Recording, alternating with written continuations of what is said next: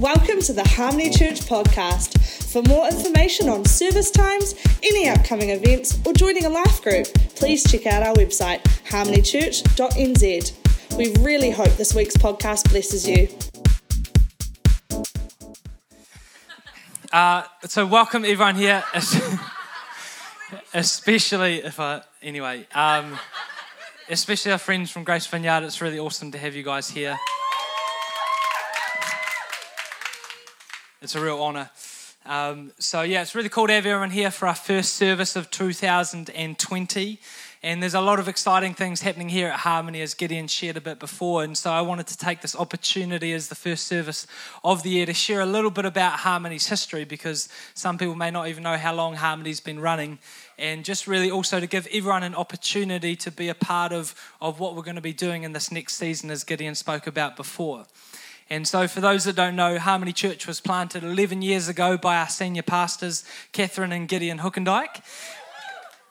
They initially met at their house for close to, close to a year in a sort of life group setting, but they called it the Barbecue Club before finally planting Harmony Church in 2009.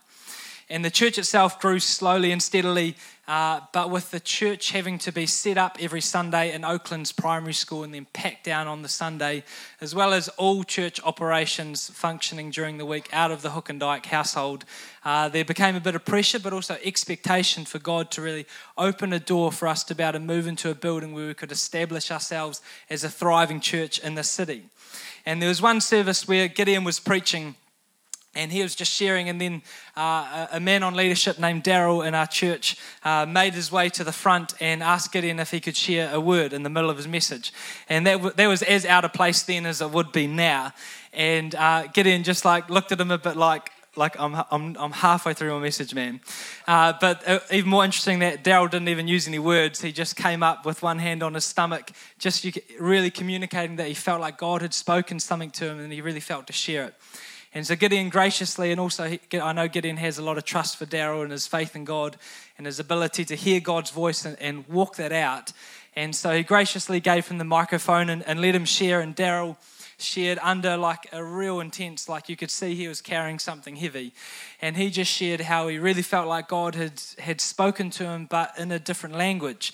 And for those who haven't uh, understood too much about the Bible, uh, it says in many places, but specifically in Acts chapter 2, that when the, the Holy Spirit, which is the Spirit of God, comes upon people, they gain an ability to be able to speak in other languages. And so Daryl had faith that God had spoken to him in a language which he didn't understand, which is pretty radical. And so he shares uh, a few, like several syllables to him. He didn't really know what was a word and what wasn't. And then uh, it was Johnny Clark, who is another person on leadership in our church, who's uh, he's not his mum's Thai, but he's Thai ethnicity.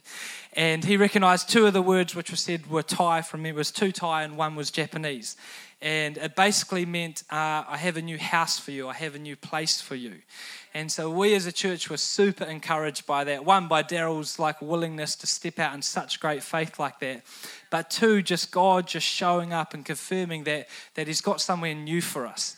And so it's really exciting when, when God speaks in such a way like that because uh, it really encourages, it encourages you that that thing is going to come to pass. It may not be easy, but there's hope for it to come to pass. So it was a couple more years before we actually found this place and moved in.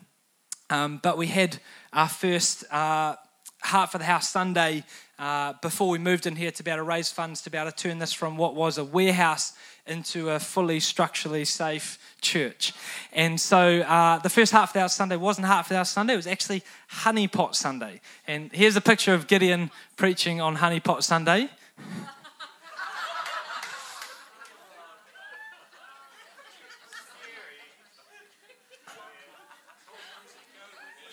Just love the little pouch. And so, mid July 2016, we actually moved into here, into this building. But around that time, we really had faith that God wanted to establish us as a thriving church in the city.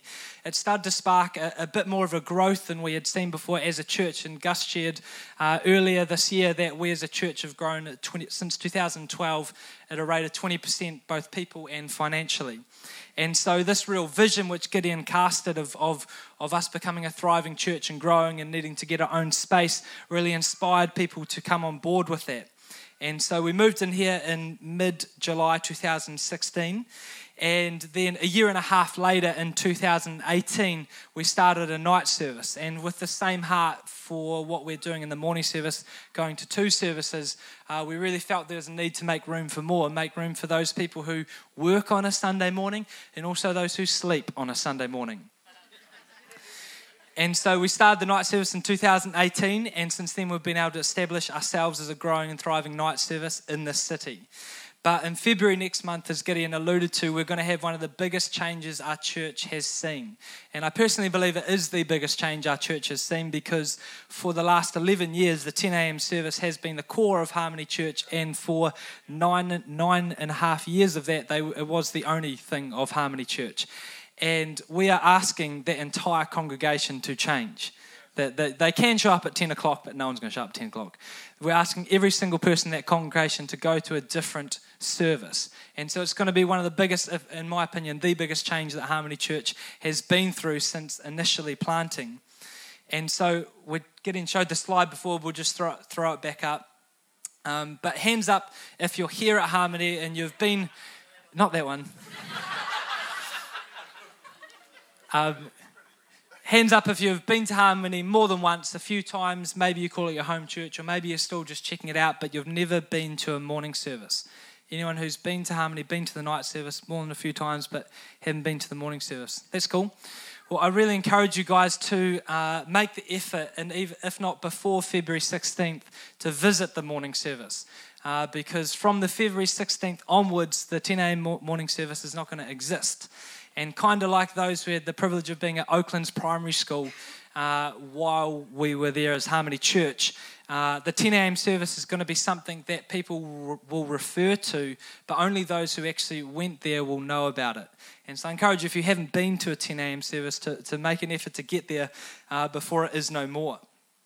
Um, but uh, if you wanted to directly serve and be a part of that, then we really encourage you. You're welcome to be a part of either the 9.15 or the 11.15 and start serving there.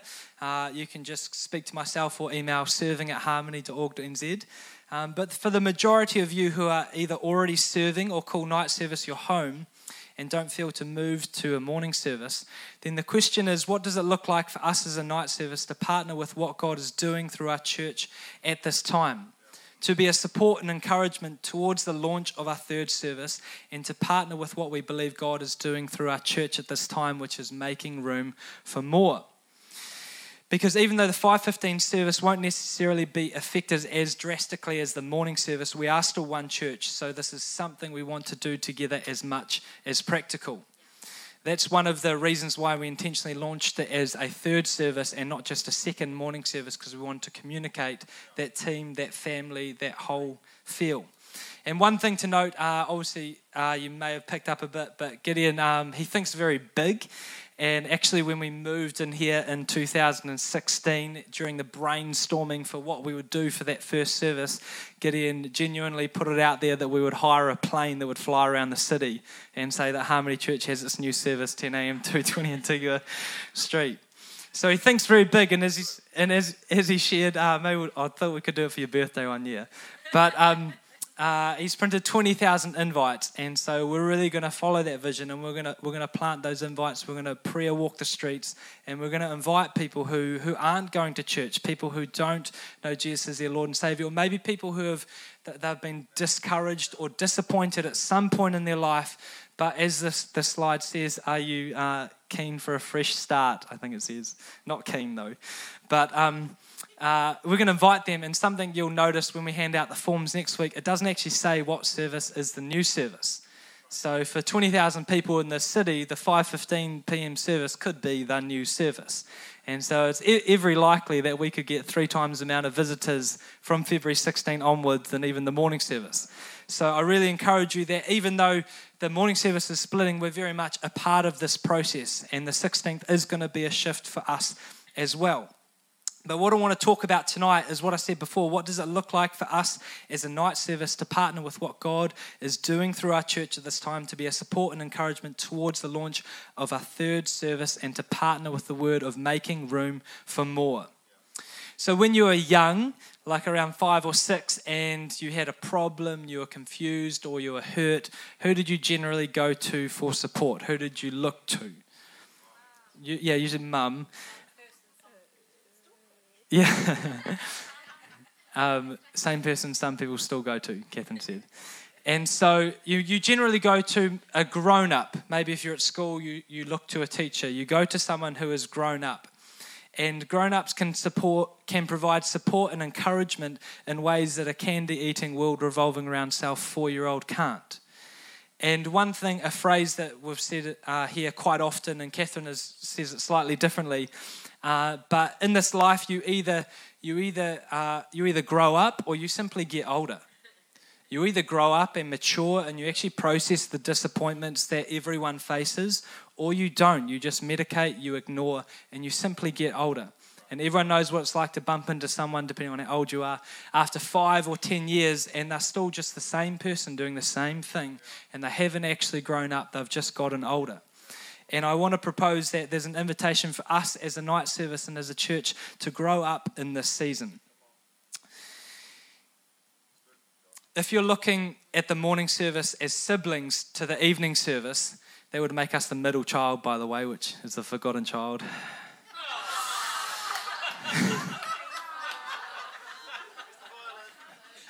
Thanks. Speaking from personal experience.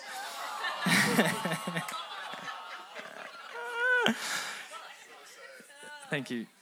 If you look at the morning service as siblings to the evening service, when one sibling is going through a lot of change and a lot of challenge, the best thing the other sibling can do is actually grow up and actually start to encourage the other sibling, actually start to do well in life so that they can pour into and support the other sibling.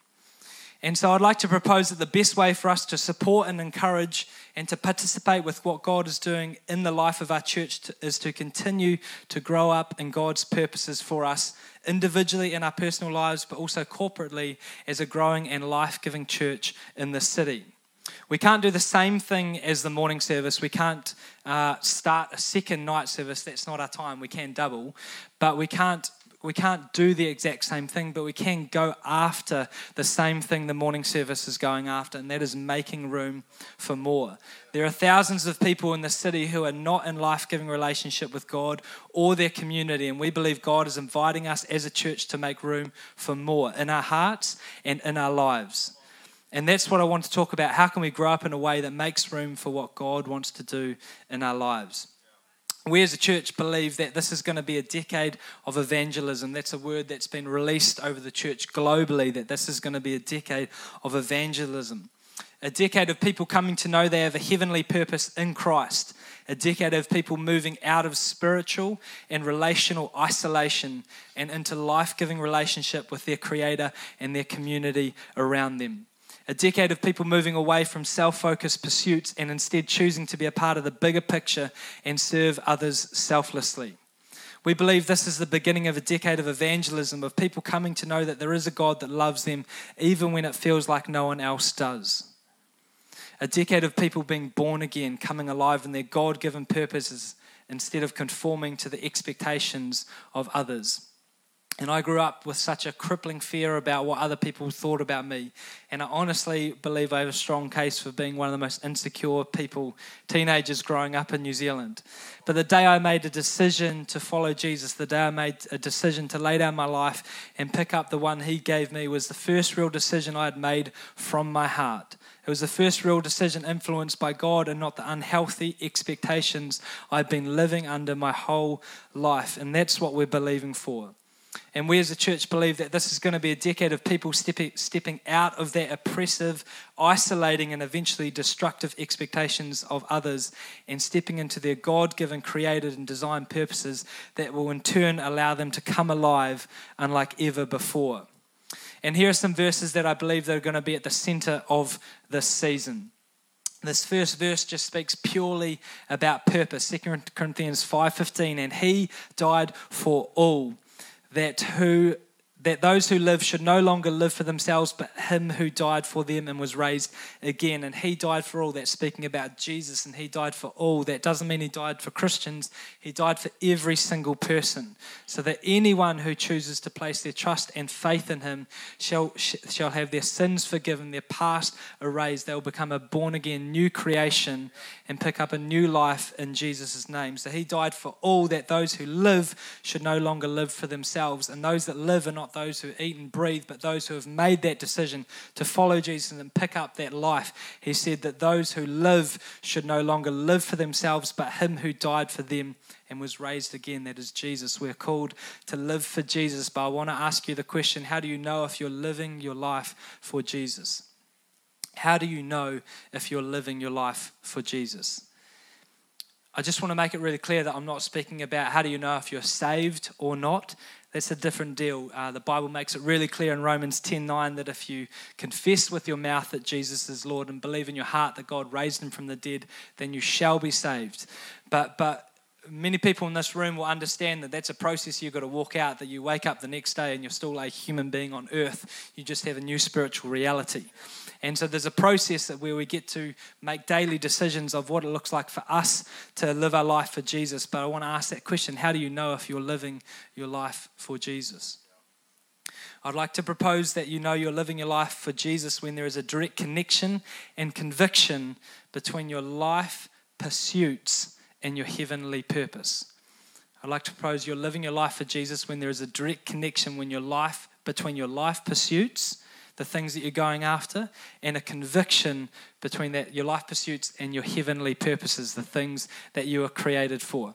We have an amazing couple in this church called Samuel and Amy Nimmo, and they've been really brave and they've stepped out and opened a cafe just around the corner on 4 Walker Street called Ali and Sid, 7 to 3 p.m. Monday to Friday, 8 to 3 p.m. on Saturday. And th- th- they've made this decision and it's really brought together their, their heavenly purpose, the thing that they felt like God's created them to do, and, and their life, their, the thing that they're sowing their life into. They're putting six days a week into this, and at this stage, volunteering a lot of their time. And so, one, I encourage you to get along. Uh, but two, uh, I want to really highlight them as, as a couple in our church who are really pursuing this. They've really brought that connection and conviction between their life's pursuit and their heavenly purpose. And uh, Sam shared a cool testimony at night service towards the end of last year just about a woman who came in and brought a coffee and she said how she'd have been having reoccurring migraines and he just gave her the coffee and said to her be healed in jesus name. And she came in a few days later and just said how she hadn't had it the migraine left after he prayed that and she hadn't had a migraine come back after that. And that's because they have they have brought that conviction and connection between what they do and what they believe they have been created for. I believe you know you're living a life for jesus when there's a direct connection and conviction between your life pursuits and your heavenly purpose. You can see it and you can feel it. 2 Corinthians 5:15 speaks about our purpose and the verses following paint an even clearer picture of what it looks like. And these verses are becoming are fast becoming some of the most influential verses in my life because it paints such a clear picture of my identity as a new creation and my purpose to bring reconciliation here on earth. So, verses 17 to 20. Therefore, if anyone is in Christ, the new creation has come, the old is gone, the new is here. All this is from God. That means it's His idea, who reconciled us to Himself through Christ and gave us the ministry of reconciliation. That God was reconciling the world to Himself in Christ, not counting people's sins against them. And He has committed, He has given to us the message of reconciliation, the purpose of reconciling others to Him. We are therefore Christ's ambassadors as though, as though God were making his appeal through us. And we implore you on Christ's behalf be reconciled to God. if you want to if you want to talk about what it looks like to partner with what God is doing in our church at this time, what it looks like to make room for more, then the scripture paints a very clear picture. It paints a very clear picture of what it is to pick up your heavenly purpose and pursue what God has created you to do. We believe this is going to be a decade of evangelism, of people coming out of isolating and oppressive environments and walking, walking away from unhealthy worldly expectations and into life giving relationship with God and the community around them. And every person here, including myself, is invited to grow up into that by bringing conviction and connection between the things you're pursuing in this life and the purposes that God has for you. That's what it looks like to grow up. That's what it looks like to be a support and encouragement to what God is doing here at Harmony and our city. It is to bring a greater connection and conviction between your heavenly purpose and your life's pursuit. I want to finish on this point. There was a, a woman called Bronnie Ware, and she worked as a palliative nurse. And for those who aren't married to a nurse and know what that means, palliative means you basically look after those who are dying. They're expected to die in a day, a week, a month, but pretty soon. And so she was a nurse who would nurse these people and she would take lots of time to ask them questions about their lives. And one of the things she kept asking them was like, what was one thing like you regretted about your life? And she wrote a book uh, called The Five Regrets of the Dying. And the, the one most common regret which she, uh, she, she realized they kept communicate, communicating was I wish I had the courage to live a life true to myself, not the life others expected of me. And like I shared before, when I became a Christian, that was the first real decision that came from my heart. There was the first real decision that came from, uh, as she said, uh, that was true to myself. There was the first decision that I, that I made for me almost, regardless of everyone else's expectations around me. And that's very much what we as a church are believing for, is people beginning to make those decisions, bringing that alignment between what they're created for and what they are living after, living for. And so we just want to give an opportunity before we close the service in the same way that I made that decision when I was 21. We want to give an opportunity if you're here and you don't know Jesus as your Lord and Savior, that you haven't made a decision to follow Him with your life, then we want to give you that opportunity. Or if you're here and maybe you made some sort of decision at some point in your life, but you've sort of walked away from that and you've sort of begun to, to do your own thing, but you've realized that you actually have a purpose in Him and you're invited to partner with that with your entire life, then I want to give you that opportunity. So if you're comfortable in this room, just to close your eyes and bow your heads, I'm just going to give you that invitation. And if, if that's either of you, either of those two things, on the count of three, I'm going to invite you to raise your hand. So, one, if you've never made Jesus your Lord and Savior, you've never made that decision to, to follow Him with your whole life, but you're starting to feel maybe during the worship or as I shared, something came alive inside of you that there is a purpose for you in this life that you have not known before, and it is found in following your Creator Jesus. Or maybe if you're here and then you've made some sort of decision at, at one point or other in your life but you've realized you've sort of gone your own way. You've made your own decisions. You've done your own thing, and you've realized that just really hasn't worked out as well as you believe you've been created your life to live. And you want to make that decision to make Jesus your Lord and Savior, then we want to give you that opportunity. And so, three, if that's you, either of those two things, I want to invite you in this moment just to raise your hand, just nice and high. I'm going to see it, bless it, and you can put it back down. God bless you. I see that hand up front. If there's anyone else here who would like to make that decision tonight, you want to say, I want to make Jesus the Lord of my life. I want to learn what it is to follow Him, to know Him, to discover my purpose in Him. Then I want to invite you to raise your hand in this moment. I'm going to see it, bless it. You can put it down. God bless you. I see that hand. I just want to give another moment if there's anyone else here, you want to make that decision, the same decision I made to leave everything of who I was not behind and pick up the life that Jesus had created for me and given to me. If you want to make that decision, I encourage you to raise your hand in this moment. Thank you, Jesus. Thank you, Jesus. Thank you, Jesus. Okay, well, we're just going to pray this prayer together as a church. Uh, it's really awesome for you, you two to make that decision tonight, but we just really want to join and support you in that. And so we're just going to say a prayer together. I'm going to speak it out, and then you guys can repeat it after me. And there's no magic in the words, but there's power in that heart alignment with God. And so as we speak these things out, I encourage you to put your heart behind it. Dear Jesus, I recognize you as the creator of my life. I recognize I've been created for a divine purpose. Today I choose to turn from going my own way and I choose to follow you. Today I choose to invite you into my heart to make you Lord and Savior of my life.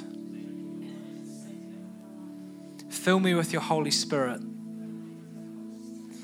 Teach me to understand and value this. I choose to trust you and follow you with my whole life. In Jesus' name, amen. Awesome. Why don't we celebrate these guys? That's amazing.